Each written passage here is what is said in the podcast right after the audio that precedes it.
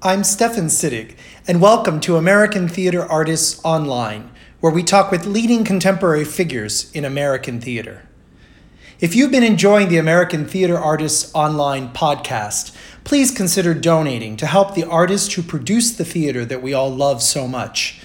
The Actors Fund is providing assistance to artists during the COVID 19 pandemic to cover basic living expenses such as food, essential medications, utilities, and more. If you love and enjoy theater, please consider donating to the Actors Fund today. Just go to actorsfund.org and press donate. This is our very special season one finale episode. Thank you to all who have listened in and shared in the love of theater with me. We will be taking August off and we'll be back for season two in September, and we already have some amazing guests lined up. In the meantime, please do go back and listen to any of the 18 episodes from season one that you may have missed. And if you feel so inclined, please leave us a review. You can do that either through the Apple iTunes podcast platform or directly on Podbean. We appreciate your feedback. Have a great rest of the summer and see you in September for season two.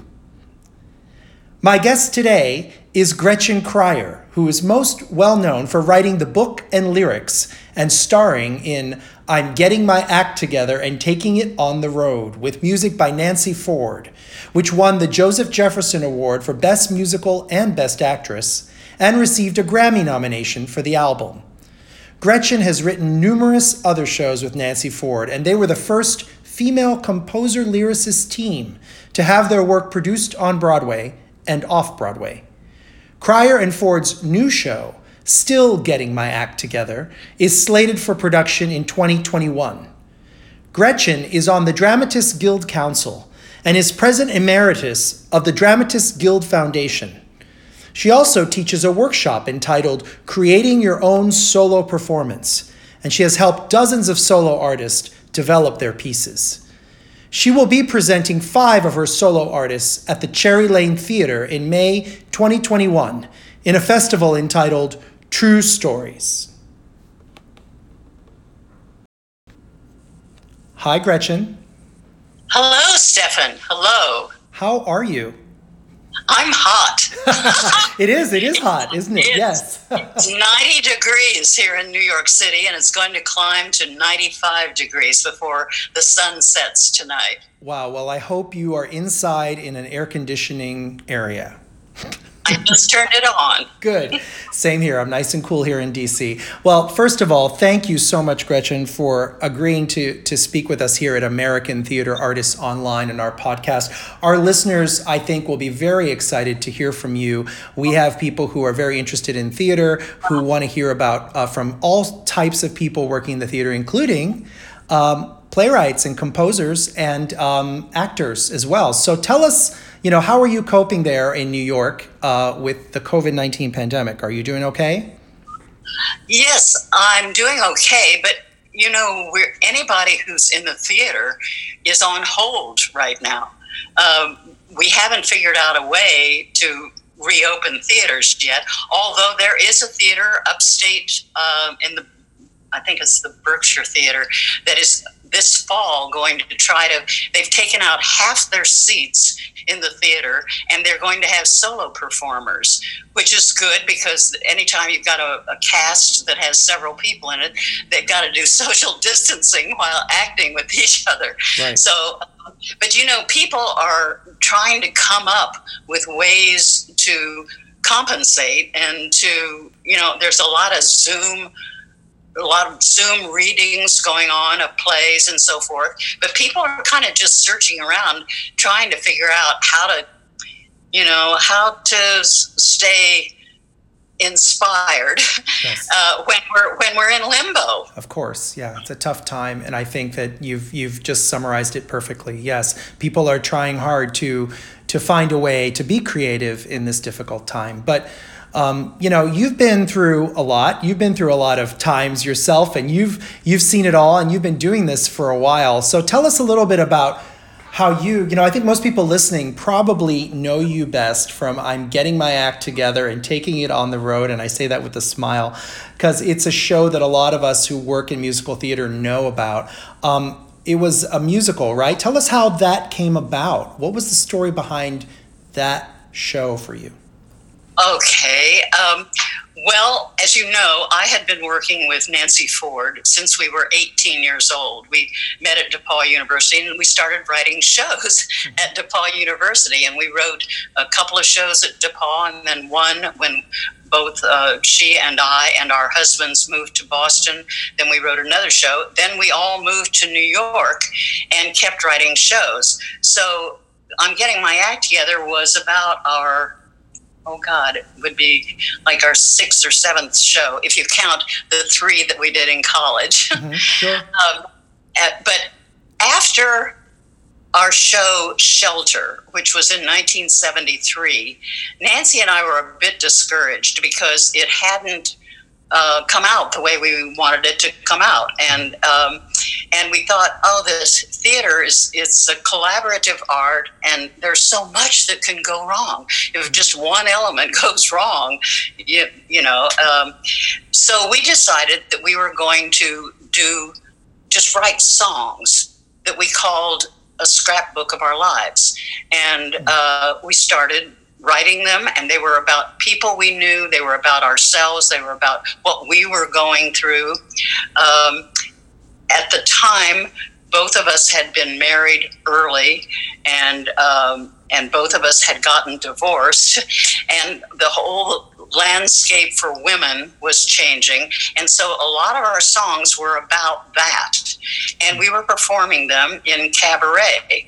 And for a long time we had been thinking about writing a show that did have to do with what had ha- the evolution of women's thinking because Nancy and I were teenagers back in the 50s when there was a very specific circumscribed way that women were were supposed to be sure. you know the whole idea of how you were as a uh, a woman as a mother as a wife all of that was fairly circumscribed, especially in the Midwest, where both Nancy and I came from. Mm-hmm. So um, we had been trying to figure out how to write a show about that. We didn't want it to be just like kind of a, a kitchen drama or something. And sure. one night, while we were performing in the cookery, doing our songs, which we called a scrapbook of our lives, suddenly in the middle of it, while we were singing, mm-hmm. I thought, oh my God, we can make the show be about a cabaret singer who's writing her new act that redefines herself. And she's uh, writing all of these songs about how her life really is now. And her manager comes and he liked the way she used to be. And I had that idea while we were singing a song. And during the applause, I turned around and said to Nancy, I know how we can write this show, and we're going to call it I'm getting my act together and taking it on the road. And then I turned back around and we and we started our next song. Wow. And as and as soon as we had figured out how to do it, we wrote it so fast. Amazing. It was done then in nine months easily. So the inspiration came to you while you were on stage performing. That is exactly right. Yes. Wow, that's a great story. And so, you know, it's interesting you talk about, you know, and as I listen to you talk about women and the evolution of their lives, you know, uh, uh from the 50s into the 70s. And, you know, there, that was a tumultuous time as it is now. Uh, there were a lot of different things going on for women, and it was a very, um, you know, a, a, time of a lot of growth. And um, I, I think that must have been a very interesting time to be alive and to, to be putting that through that through your show to getting that into your musical. Yes but but the interesting thing is that at the time i wasn't thinking we're going to write a show that's going to be a feminist show. Right. I was i was just writing wanting to write about a personal journey of what i had experienced having grown up in the 50s and then going through the 70s and so forth. But right. at the time, I hadn't belonged to a consciousness raising group, or sure. I wasn't thinking necessarily in feminist terms. But as soon as the show opened, hmm. it got labeled sure. a feminist show, and suddenly it was kind of riding the crest of the feminist movement at that time, and our audiences were just incredibly passionate and we had talkbacks on wednesday nights and the talkbacks were always just electric mm. with people arguing with each other in the the in the audience and and we would hear like if uh, there were a lot of couples of course in the mm-hmm. audience and and i remember one night hearing a woman say don't touch me oh. and and then and i mean and people I mean, people uh, were very passionate in these talkback things. Oh, wow. So it just happened that show, even though it was an entirely personal show on my on the my side of the fence, it suddenly was labeled feminist and became something that was seen that way. You know, and in a way, yeah, from that point on, we were yeah. kind of labeled as feminist writers. Right. So it, you just wrote what you knew and what you were experiencing, and so then it became the label came later. But it it is a piece that does speak to women in a way that I have I, I, mean, I experienced it even when going through college and grad school. You take a lot of musical theater classes, and you know what song kept showing up over and over was Old Friend, the song from the show. And it kept, women were love that show. They love your show and they pick it as something that they want to perform. Mm-hmm. And I think that that's the inspiration there that you're speaking to women for sure. And um, I think that that alone, whether it's feminist or not, or was intended to be feminist, women appreciate the piece. And as you mentioned, men are also interested in it as well. Yeah, because uh, at that time in the 70s, men were as confused as women were right. because they didn't know, you know, what the hell they right. should be doing when women were trying to redefine themselves. I mean, now do they still do they still open a door when they're with a woman? Do they open a door for her? Do they hold her coat? Do they let her go first through the, you know, mm-hmm. the men did not know what was going to be expected of them. So at first, I think some men were put off by the show because it was actually making fun of uh, male chauvinism. Mm-hmm. Um, and so it took a little while for everybody to know that this was a comedy.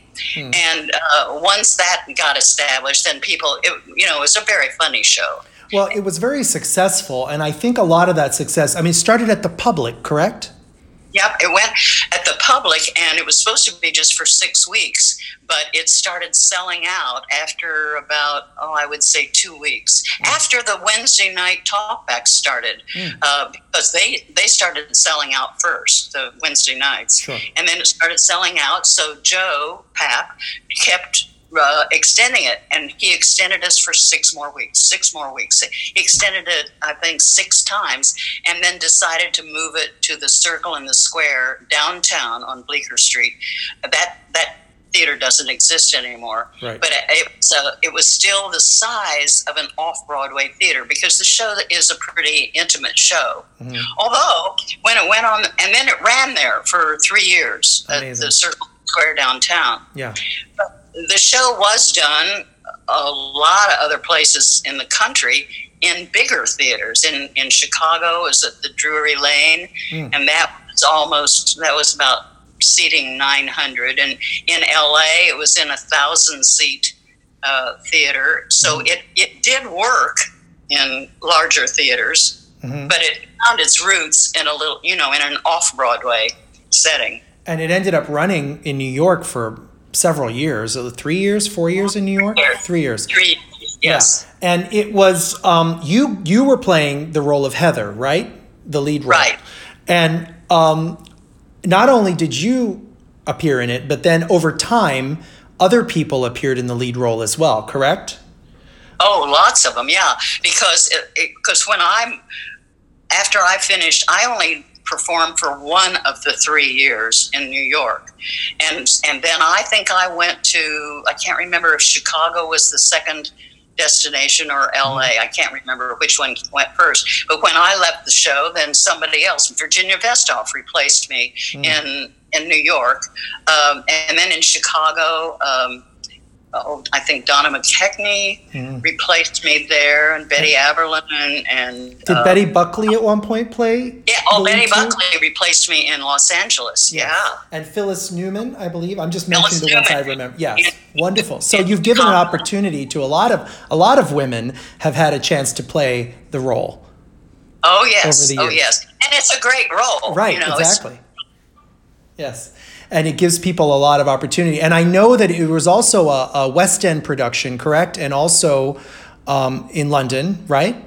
Yeah. Yes, I didn't like that one you because the well, the person that they cast in the role of Heather was a wonderful singer, but she was totally, totally, totally wrong for the part. Mm. She was like a baby doll, Cupid doll, oh. which is not what that role is about. It's the role is exactly opposite to yeah. that. Oh. And so it was very weird. I mean, she had a wonderful voice. Sure. I think her name was, her name was Diane Langton. Mm. You know, a glorious voice, but just totally wrong. And it's funny, once you create something, you know, it stops being yours, right? It's the public's. It suddenly becomes, and when it's successful, right? Uh, and that's the, one of the marks of success that you sort of have to just let it evolve. And I know that they did uh, encores many years later. Oh, oh, that Center. was just, yeah, that was just uh, maybe what, four or five? 2013, yes. Yeah, Elise Goldsberry. Um, Renee Elise Goldsberry, yes, which yeah, everyone right. knows from Hamilton and she was wonderful. Oh yes. Oh my God! Oh, that's great. And it was directed by Kathleen Marshall, correct? Yes. So yes. see, you've got you've. I mean, this show really has legs, Gretchen, and I think it's one of those things that those shows that really can can keep going really um, forever because every new generation and every new woman uh, can give it a new feel. Yeah, well, it's very interesting because we wrote a sequel to it. We had been meaning to write a sequel for 10 or 20 years and just hadn't done it. And then we decided we better do it. Same characters mm-hmm. 30 years later. Oh, that's interesting. And what is the sequel called? Still getting my act together. and uh, and we did our first it first saw the light of day about I think maybe seven or eight years ago at the York Theater, and it was, but it was a completely at that point it was a full length, two hour show that had sung dialogue. Now, I'm Getting My Act Together did not have sung dialogue. All the songs in I'm Getting My Act Together were songs in Heather's act. Okay. Yes. So it, you know, there was no mm-hmm. Rodgers and Hammerstein sung dialogue. Right. Nothing well, with the plot. Right, the plot was yeah. told through dialog mm-hmm. Nancy and I thought, well, let's in the sequel, let's uh, let's try a different thing stylistically. So we wrote a show that had sung dialogue in it, hmm. and we did it at the York, and uh, everybody. And oh, in the afternoon at the York, they were performing "I'm Getting My Act Together," and then in the evening they were doing the sequel. Oh wow! And, and people who came and saw both of them said, "You've got to put these two together." Interesting okay so we went back to the drawing board and and we decided we had to make them stylistically match hmm. and so we took out all the sung dialogue and we made the sequel follow the format stylistic format of the old show hmm. okay then we had a chance at laguna i think in 2015 to do that hybrid version as with the old show as act one the sequel as Act Two, hmm. and we did that. And then we decided it's, just, it's just too hard. You have a, a young cast for the the the Act One mm-hmm. with a young Heather, sure, and then I played the older Heather in the second act, and the young Heather in the first act played my daughter. But all the rest of the actors had to age up as they say, wow. which meant that we had a lot of people who were having to put on gray wigs and do stuff like that. So when we got home from that experiment, we decided, no, let's go back and make Still Getting My Act Together its own show. Wow. It'll it'll still have the same format as the first show, um, and that's where we are right now. Well, and know, we're hoping to get that on now. I mean, it's totally written, and um, we're hoping once this pandemic is gone mm. that we can get it on. So the plan is to do the the sequel, hopefully, um, when all this is over, and to really to make it happen. Is this something you want to do off Broadway again, like the original, or is it something that you're hoping for a bigger audience? No, no, I don't think. I think we have to start small. Yeah. But uh, actually, you know, because this show is about being an older woman and what you're having to deal with as an older woman. The the first mm. show was redefining yourself from all the expectations of when in the 50s and so forth. Mm. Uh, now this is this is dealing with trying to get rid of the expectations of what it is to be an older woman and the fact that, that we often collude with the ideas about what it is to be an older woman. And so it's about breaking the mold, hmm. having to being an older woman this time. So it's about redefining yourself also. The wow. two are related thematically. Mm-hmm. And you know, we're thinking that a great place to start it would be down in Florida, where there are a lot of older people. Right. Sure, yes. still, who still have a lot of juice. I mean, it's yeah. about older people who still right. have a lot to contribute. Oh, absolutely. And, and don't want to be shut away, no. you know. Well, yeah, and uh, I, I hear you because, you know, my parents are of that age now, the retired age, and they are not in Florida, they're near me, but there is that. I see my mom and she's painting, and my dad is still very active. You know, life goes on past retirement, and I think a lot of people, and many people don't retire at all. So it's such a youth obsessed culture, or has been. And it's so nice to see now that older people, people over the age of retirement, are getting their due and are getting some more uh, attention because it's been a while.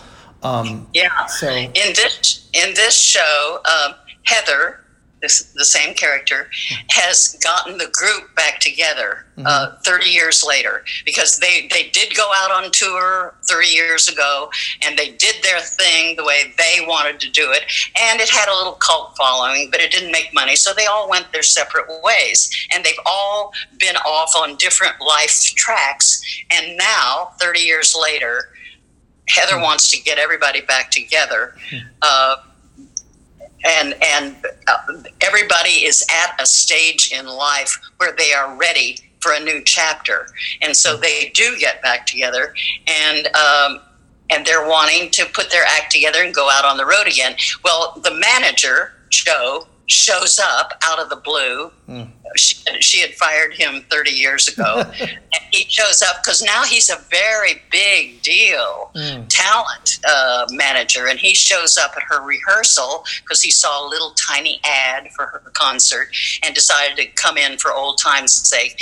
And he sits in on it and starts, you know, giving his advice. And once again, I mean, and she says, you know, that she's wanting to go out on the road again. And he's saying, look, you know, if you were 40 years younger, you know, and she she has this idea about that she'd like to do her act and include her daughter and her granddaughter, mm-hmm. who's only 15, in yeah. order to cover all the generations. Yeah. And and Joe gets the idea. Oh well, the real pay dirt is with the 15 year old. Oh, I see. Yeah, that's interesting. So the, by doing that, you can really address all the the ageism, all the generational, the, the three generations. I always find any story with three generations of women super fascinating. It's always interesting to me to see the the, the currents through all that. Mm-hmm. I really like that. So, talking about being a woman and being a composer, lyricist, or team, you and Nancy Ford that worked together back then, you were really the first uh, female composer lyricist team uh, to work on Broadway and off Broadway, correct? That, that was that had a, a amount of success. Um, yeah, that's right. Our broad we were we were the first on Broadway, but our Broadway show Shelter only lasted one month on Broadway. well, hey. So that was the merest. right. Well, that's but, that's thir- 29 days more than some shows. So, hey. Yeah. Um, what and, and off Broadway as well. So, what was it like? I mean, and you've already mentioned that, you know, you didn't set out to do anything particularly feminist. It was just you were living your life and it, it, it was feminist by just being um, being you and, and living your life and doing what you wanted to do. But what do you think now about the the the, the progress? Has there been progress since then? Uh, since you guys were sort of the pioneers out there on the on the Broadway and off Broadway stage in terms of composer lyricist and being the creators, not just being in it. Yeah, well, there definitely has been progress.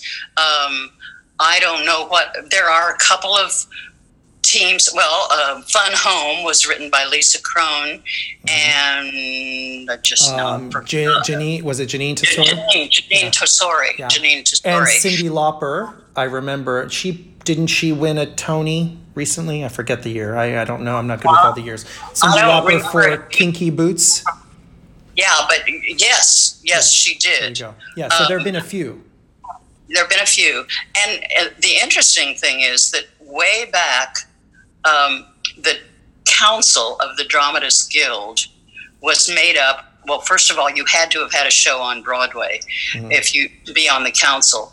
And I was asked to join the council in 1973 after we had had our one month run of shelter on Broadway. I, I was able to be a token woman, and I walked into the council meeting, and it was 35 white men and two other women. And the two other women were Lillian Hellman and uh, Ruth Goetz. And so for a very long time, there were only three women, and we were all white, and all the guys were white. Now, today, and this has been 47 years later, now the council is very diverse and uh, and probably almost half women, but uh, we're, we are we have you know uh, black artists, we have Asian artists. I don't think we have an indigenous artist yet, but I'm sure we will. But anyway, just sitting in on the council, obviously it's clear that things have changed a lot. But it took 47 years. Right. Yeah, a long time. That's a lifetime for you know. And and so you when your work on the Dramatists Guild, you know, you're president emeritus, right, of the Dramatists Guild Foundation. Um, and you you do you still work with them? Are you still Oh yeah. okay? Mhm. So Um, uh, there are two different entities here. It's the Dramatists Guild and then the Dramatists Guild Foundation. The foundation is the uh, uh, public charity arm Ah, of the okay.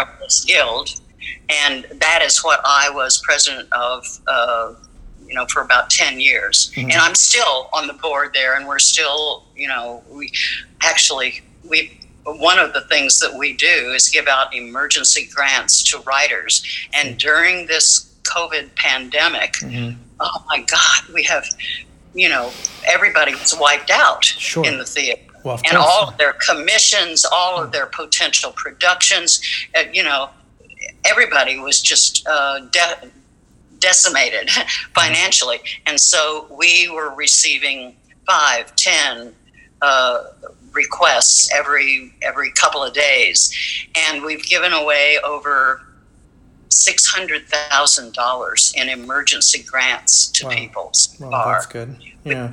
Well, yeah, it's a really difficult time, and um, I, I, you know, I know that our, on our podcast we ask that listeners donate to the Actors Fund as well um, to Yeah. help actors with you know basic needs. Uh, it's really a devastating time for um, those in the theater everywhere, not just in New York, but across the country and, the world. Um, but you know, hopefully we will we will come back soon. That's my hope, and it sounds like you've got um, your sequel in the works, the Still Getting My Act Together uh, planned for soon. So you said you were thinking of maybe doing that in Florida as a start once things are, are settled down.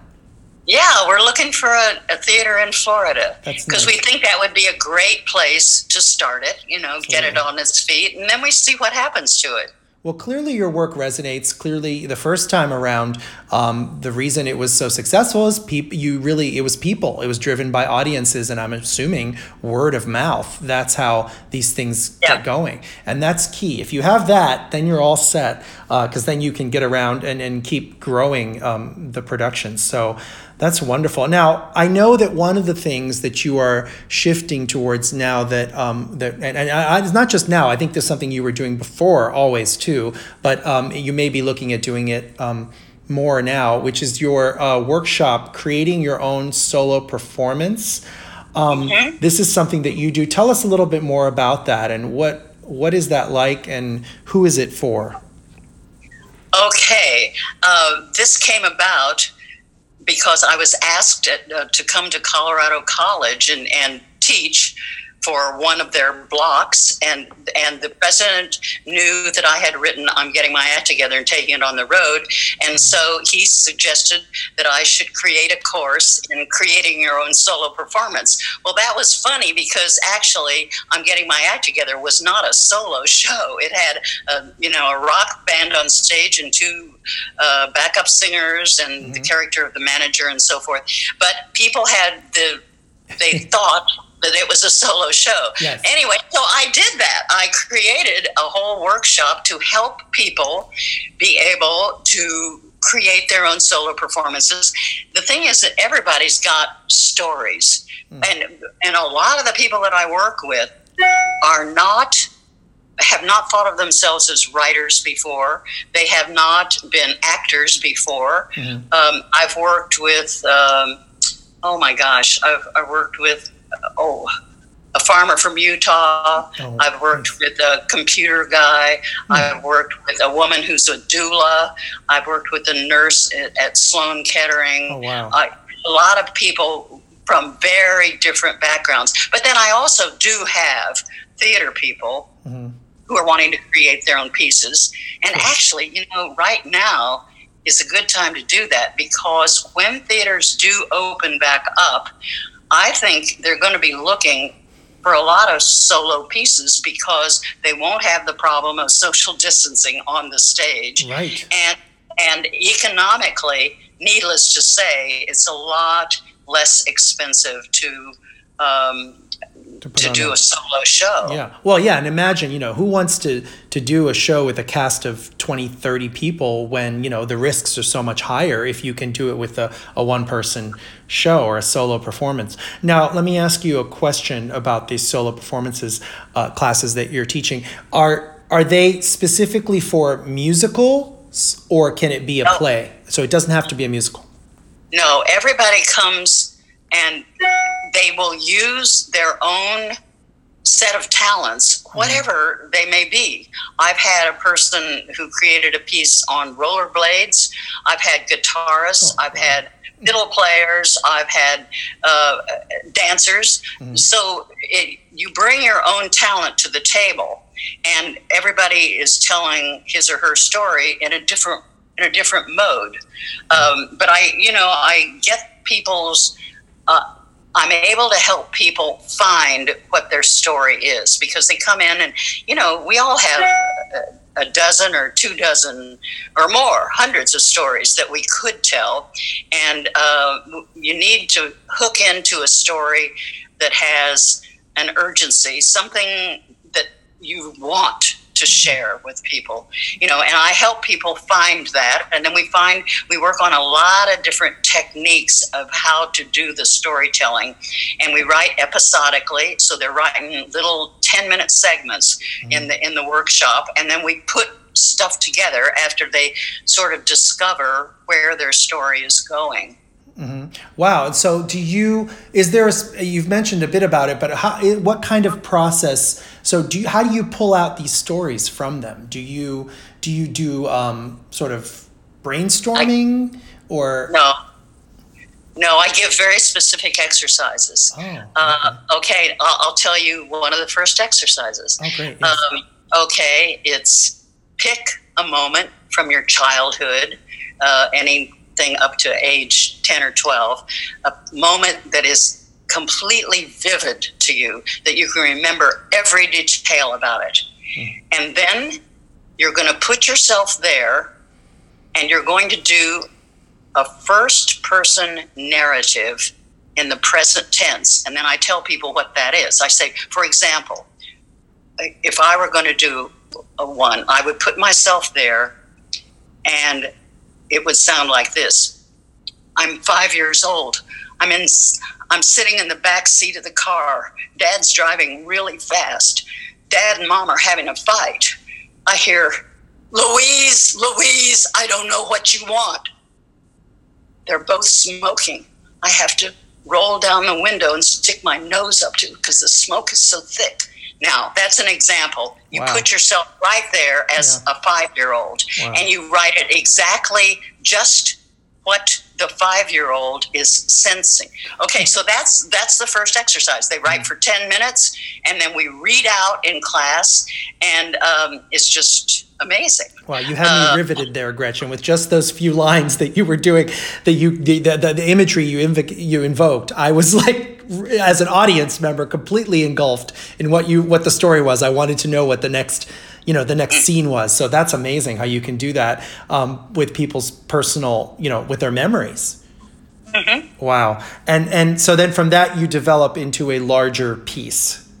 Well, I have so many exercises. Right. And Uh, you just keep doing okay. different exercises to get them to to develop the piece into now. Or do these tend to be so? They're one person shows, a solo performance. Do they tend to be? Uh, do, do they vary in length according to the person's memories, or how does, or how do you then go to shape it once they have the material? How do you do you give them some guidance in sort of what works, what doesn't work in terms of shaping or not shaping the piece?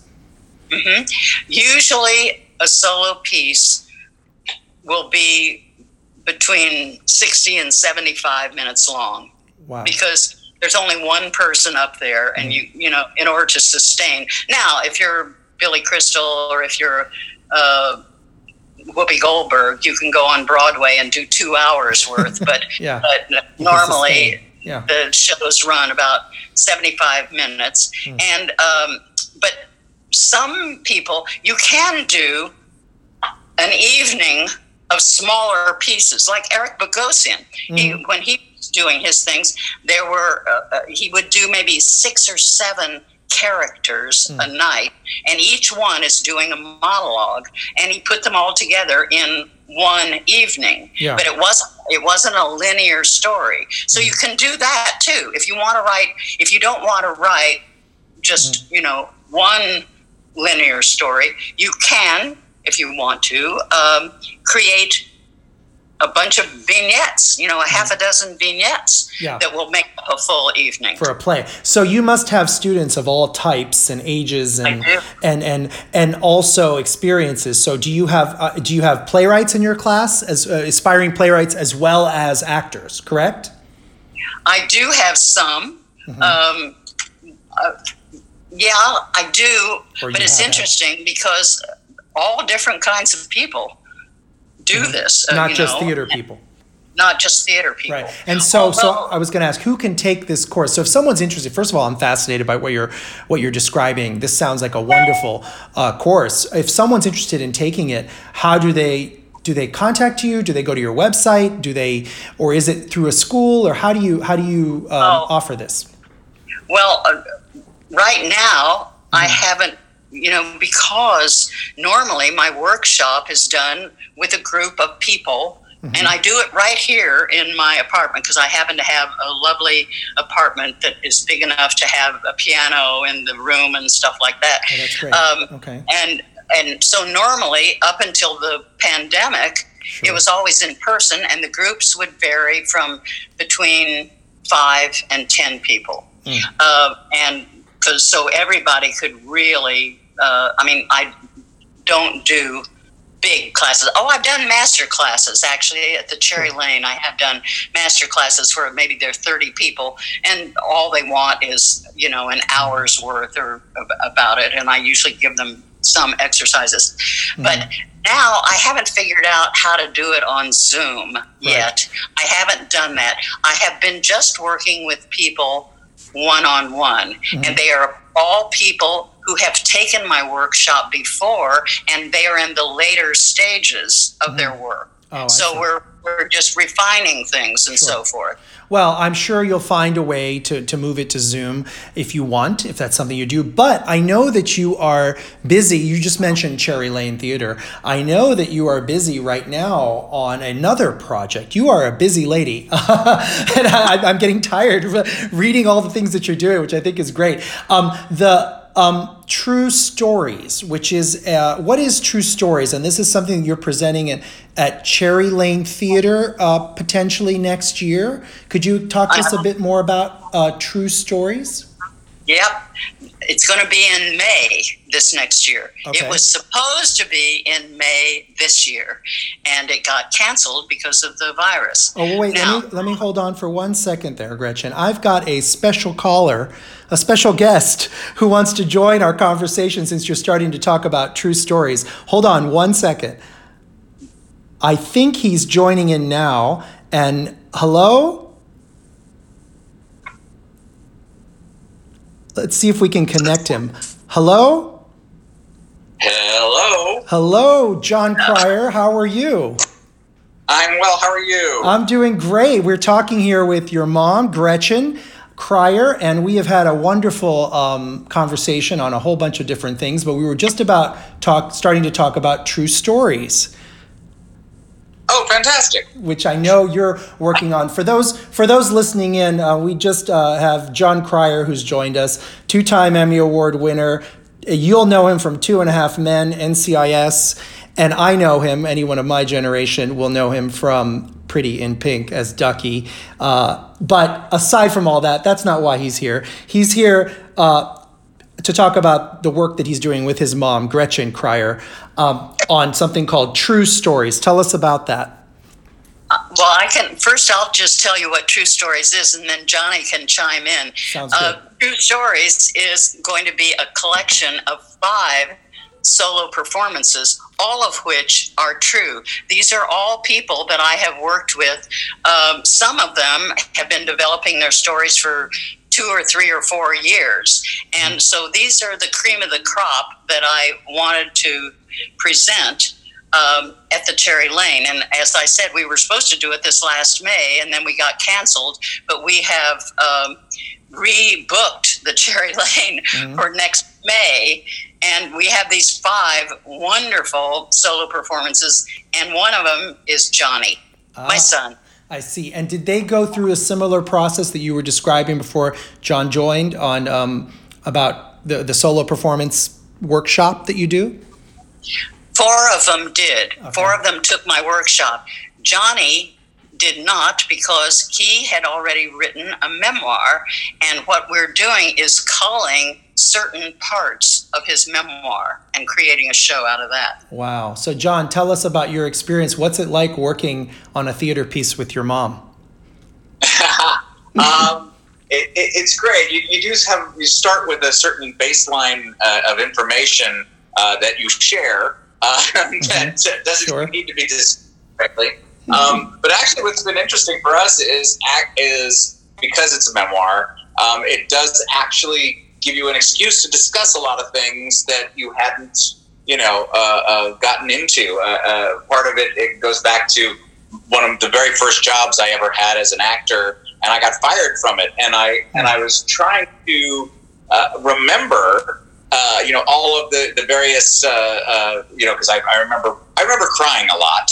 I remember that, that uh, Sure. fair amount of crying. Uh, but there was also, you know, uh, I, I was trying to remember what everybody said to me and if any of it was incredibly uh, inspiring or whatever. But, but my point being that that uh, uh, you know, it's it's it's rare that you get a chance to work with a with a parent who's also a a uh, fantastic teacher. Um, and so, you know, I'm, I'm, I'm trying to use the experience for, for all that I can. Um, but yeah, but it's a little different than her normal process for how she works with people. I mean, usually, uh, you know, I, I'm sure you guys talk about this, but but usually she's it, it's a you know sort of a mining expedition expedition where she's trying to find you know uh, a story that they can really bring you know bring a lot of theatrical uh, energy to. Sure. Uh, and in my case, it's actually a matter of winnowing down. you know, it's like, whoa, yeah. see if we can calm this guy down for an hour. well, and you have the shared experience uh, between the two of you, so you don't have to do so much mining, maybe, and it's just more about finding the right the right piece. Well, Yeah. when when Johnny did the audio version of his memoirs, how long was the audio version, Johnny? the, the audio version was nine hours, nine and a half hours. Oh wow, See, that was too long for a solo show. just a little, Well, just a little. no, you know, let's let's not be let's be ambitious. Uh, we can do sort of the the Angels in America of one man shows. I was gonna say part one, part two. So yeah. that's great. So Jon, how you know I was gonna ask you this, you know, and I, I know I have my own relationship with my mother, and, and we're all similar in in generations uh, in age. Um, what, how has your mom inspired you in your career? Oh well, uh, uh, mom has uh, you know an incredible. Um, uh, attitude, uh, uh, you know, which, uh, you know, it sounds very uh, incredibly sort of simplistic, but, and I don't know if it's from that she grew up in the Midwest, you know, where they were sort of relentlessly sunny or what it, whatever it is, but just an incredible um, means of, of brushing off obstacles. Mm. you know, being a female playwright um, was not the easiest life for my mom. Then she was a single mom, hmm. you know, female playwright in New York City, uh, a composer and lyricist.